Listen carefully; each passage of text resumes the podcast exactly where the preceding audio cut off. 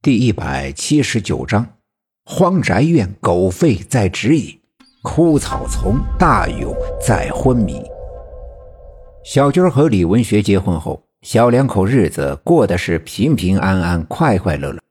那些一直想要他性命的妖邪也没再折腾他。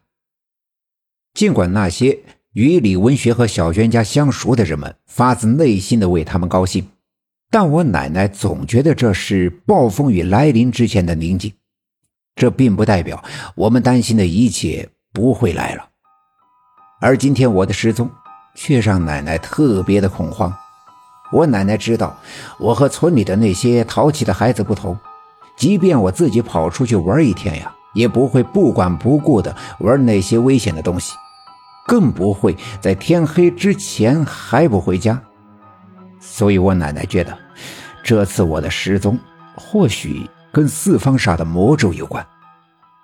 这样的感觉，在根据李文学的指引，来到了村子东面山脚下的那座荒院子之后，变得更加的强烈。因为在这个院子里，我奶奶感觉到了一种气息，这气息不是人类。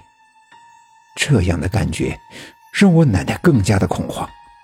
我无缘无故的失踪，找遍了全村都没有结果，而最终的希望却在这座院子。这一切联系上我奶奶刚才的感觉，让我奶奶感觉到，同是十月初八生日的小娟安全了，并不代表那妖邪放弃了破解四方煞的魔咒，而是把目标转移到了我的身上。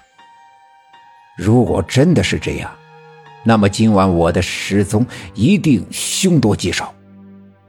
我奶奶一脸严肃地说：“这院子里有邪门的东西。”大家伙儿都跟着紧张了起来。老马皱着眉头，绷着嘴巴想了想，往前走了一步，来到我奶奶的面前说：“啊，今天啊，我们在山上抓了一条蛇，特别大的蛇。”呃，不知道这是不是您说的那东西？大蛇。听到老马这么说，不但是我奶奶、赵村长以及冯达和我爸爸都紧张了起来。我奶奶供奉的是蛇仙常三太奶，听说抓到了大蛇，自然大吃一惊，赶紧跟着老马来到了院子里那口大水缸的旁边。有人拿来手电筒向大水缸里照射。大家都围拢过来，探着头，瞪大眼睛向大水缸里看去。水缸里空落落的，除了那块刚才工人们合力搬起来放进水缸里用来压着那条大蟒蛇的石头以外，也只有几根被风吹进来的枯草和落叶而已。啊，难道那条大蛇跑了？几个刚才跟着老马一起把大蛇弄进水缸里的工友纳闷的说道：“水缸里的石头那么大又那么重，那条蛇想逃出去啊，不是容易的事儿。更何况抓到它的时候，分明的看到它细弱无力，肯定是已经受了伤。怎么这一转眼的功夫就能挣脱这块大石头，逃出这个水缸？”那条蛇是什么样的？我奶奶把老马拉到一旁问道：“啊，灰色的，鳞片发黑，特别大，大约大约有两丈多长。我们四个人抬着呀，都觉得挺费劲的。那些小年轻都说先弄死吃肉，我没让。我记得老人们说呀，这蛇长五尺自通灵，何况这两丈多长的，我就寻思着先放水缸里。”等明天天亮了再说。